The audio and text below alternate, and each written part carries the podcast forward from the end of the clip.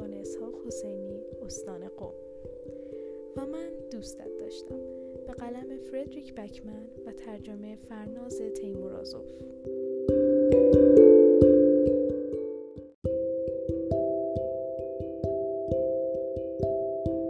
سلام. من باباتم. دیگر چیزی نمانده بیدار شوی. شب کریسمس در هلسینگورگ است و من یک آدم کشتم. معمولا قصه ها رو اینجوری شروع نمی کنن. خودم می‌دونم. من زندگی یک نفر رو گرفتم. فرق می کند اگر بدانی زندگی چه کسی رو؟ شاید فرقی نکنه. اکثرمون ناگزیر می‌خوایم باور کنیم که دلمون برای هر قلبی که از تپش میسته به یک اندازه تنگ میشه. اگه ازمون بپرسن ارزش همه زندگی ها برابره بیشترمون با صدای بلند جواب میدیم. بله. اما تا زمانی این پاسخ را می‌دهیم که به شخصی که دوستش داریم هنوز اشاره نکردند و نپرسیدند زندگی او چی؟ فرقی می‌کند اگر آدم خوبی رو کشته باشم؟ آدمی که دیگران دوستش داشتند زندگی با ارزش رو گرفته باشم اگر بچه باشد چی؟ دخترک پنج ساله بود. هفته پیش دیدمش. یک صندلی قرمز رنگ توی اتاق تلویزیون بیمارستان بود. صندلی مال دخترک بود. اول که دخترک آمد به بیمارستان صندلی قرمز نبود. اما دخترک دید که صندلی دوست دارد قرمز باشد. برای انجام این کار 22 تا جعبه مداد شمی لازم بود دخترک می توانست تهیهشان کند. تمام مدت اینجا همه بهش مداد شمی می‌دادند. انگار می توانست با این کار از مریضیش فاصله بگیرد. داروها و سونزن آمپولها را محو کند. البته خودش می‌دانست که این کار ممکن نیست. بچه باهوشی بود. اما محض خاطر دیگران وانمود می‌کرد که ممکن است. بنابراین روزهایش را با نقاشی کشیدن روی کاغذ میگذراند. چون این کار همه آدم بزرگها را خوشحال می‌کرد و شبها صندلی را رنگ می‌کرد. چون صندلی واقعا دوست داشت قرمز باشد دخترک عروسک پشمالوی نرمی داشت یک خرگوش. بهش می‌گفت خرموش. اول که زبان باز کرده بود آدم بزرگا فکر می‌کردن به خاطر این بهش میگه خرموش چون نمی‌تونست بگه خرگوش. اما دخترک بهش می‌گفت خرموش چون اسمش خرموش بود. فهم این مطلب نباید واقعا سخت باشه حتی برای آدم بزرگها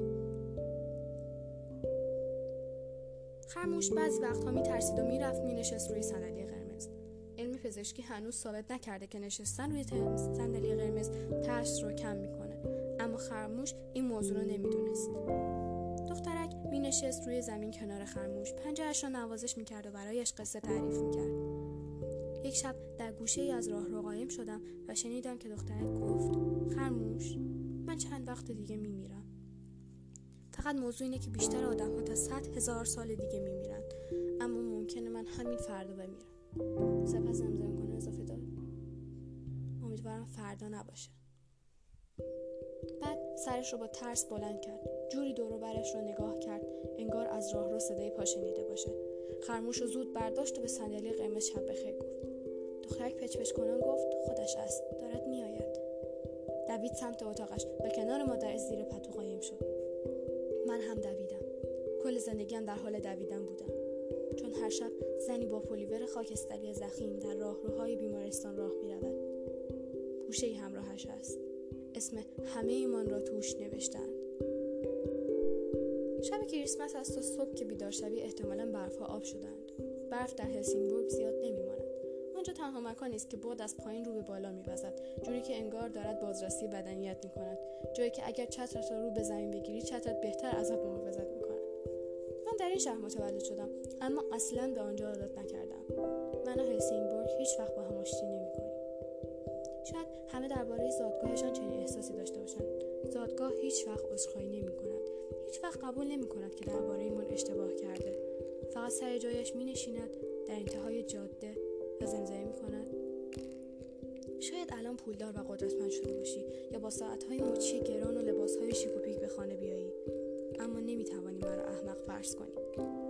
چون من می‌دانم تو واقعا چه کسی هستی. تو فقط یک پسر بچه حراسانی. دیشب بعد از تصادف مرگ را کنار اتومبیل داغانم دیدم. خونم همه جا ریخته بود. زن با پلیور خاکستریش بغل دستم ایستاده بود. با نگاهش محکومم کرد و گفت بنا نبود اینجا باشی. ازش خیلی ترسیدم چون من یک برنده ام کسی که زنده مانده. و همه کسانی که زنده میمانند از مرگ میترسند. به همین خاطر است که ما هنوز اینجاییم. صورتم لط و پار شده بود. کتفم از جا درآمده بود و توی قفسی مدرن و فولادی به ارزش یک میلیون کرون گیر کرده بودم. چشمم که به زن افتاد فریاد زدم. یک نفر دیگر را ببر. می‌توانم به حد یک نفر دیگر را بدهم که جانش را بگیری. زن فقط خم شد به جلو. ناامید به نظر می رسید و گفت اینجوری نمی شود من تصمیم گیرنده نیستم. فقط تدارک می بینم و ترتیب حمل و نقل را می دهم حقیق کنم گفتم برای چه کسی؟ برای خدا یا شیطان یا برای کسی دیگر؟ زن آه کشید. من به اعتقادات کاری ندارم. فقط کارم را انجام می دهم حالا پوشم را بده. تصادف اتومبیل نبود که مرا به بیمارستان کشاند خیلی پیشتر از این حادثه آنجا بودم. سرطان. شش روز پیش بود که دخترک رو برای اولین بار دیدم. زمانی که داشتم روی پله های اضطراری سیگار میکشیدم تا از چشم پرستارها دور باشم مدام درباره سیگار کشیدن حرف می‌زدند و ول نمی‌کردند مثل اینکه سیگار کشیدن فرصت پیدا می‌کند مرا بکشد. لای در راه را باز بود و صدای دخترک را میشنیدم که توی اتاق تلویزیون با مادرش حرف می‌زند. بازی هر شبشان همین بود.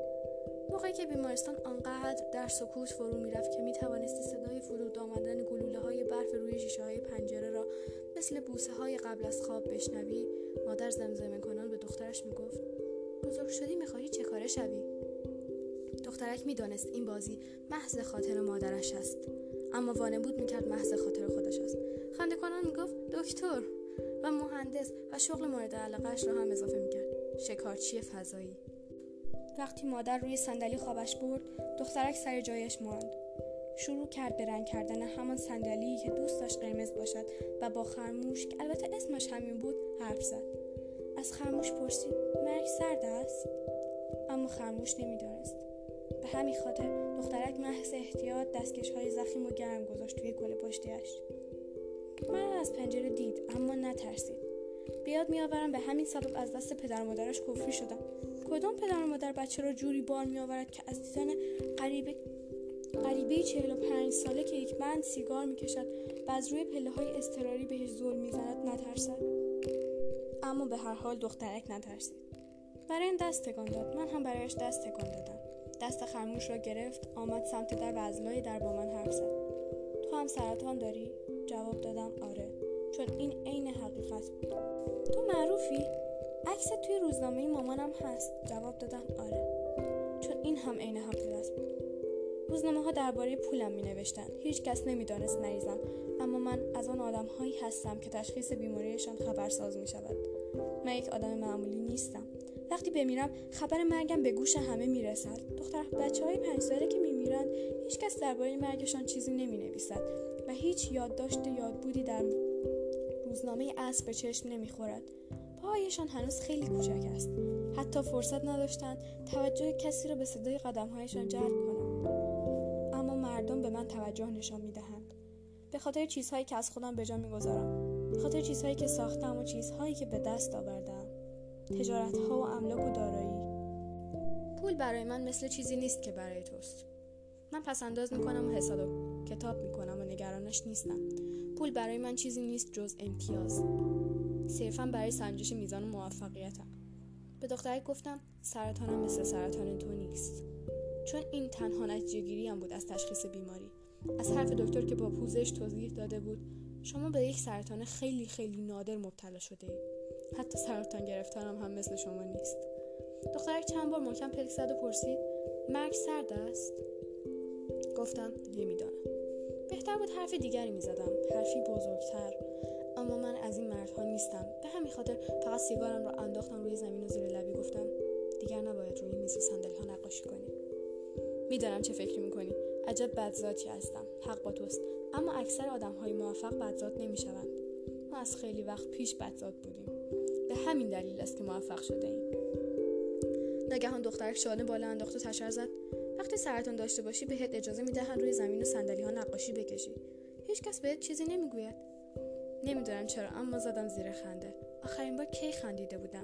دخترک هم خندید. بعد با خرموش رفتن به اتاقشان. کشتن یک نفر خیلی آسان است. تنها چیزی که آدمی مثل من لازم دارد یک اتومبیل است تا چند ثانیه. چون آدمهایی مثل تو به من اعتماد می‌کنند یک شیء چند هزار کیلویی را با سرعت 100 کیلومتر بر ساعت جلو می‌بری با کسانی که دوستشان داری و بیشترشون از روی صندلی عقب خوابند و در تاریکی شتاب می‌گیری و اگر کسی مثل من در مسیر مخالف نزدیک شود شک نمی‌کنی که ترمزهایش خراب است. که چشمش به گوشی موبایلش وسط دو صندلی است که سرعتش بیش از حد زیاد است. به این خاطر که دارد با پلک زدن اشکهایش را کنار می‌زند و از خط منحرف نمی شود که با چراغهای خاموش جلوی ورودی اتوبان 111 توقف کرده و منتظر یک کامیون است. به من اطمینان می‌کنی. اطمینان می‌کنی که خمار نیستم که قرار نیست تو را به کشتن دهم. امروز صبح زن با پلیور خاکستریاش من از توی لاشه اتومبیلم کشید بیرون. خونم را از روی پوشش پاک کرد. التماس کردم. یک نفر دیگر را. بکش. از راه بینایش صبورانه نفسی کشید. اینجوری نمی شود چنین نفوذی ندارم. نمی‌توانم به همین راحتی مرگ را با مرگ تاخت بزنم. فقط می‌توانم یک زندگی را با یک زندگی دیگر معاوضه کنم. داد کشیدم. بس کن دیگر. زن سرش را با اندوه به نشانه نفی تکان داد. دستش را جلو آورده از جیب روی سینه سیگاری برداشت. سیگار خم شده بود اما نشکسته بود. دو پاک طولانی به سیگار زد. با حالتی تدافعی گفت راستش منصرف شدم. همانطور که خون از بدنم می‌رفت دراز کشیدم روی زمین و و به پوشش اشاره کردم. اسم من تویش است؟ اسم همه این تو است. منظورت چی بود که گفتی زندگی به جای زندگی؟ زن آه کشید. تو واقعا ابلهی. همیشه احمق بوده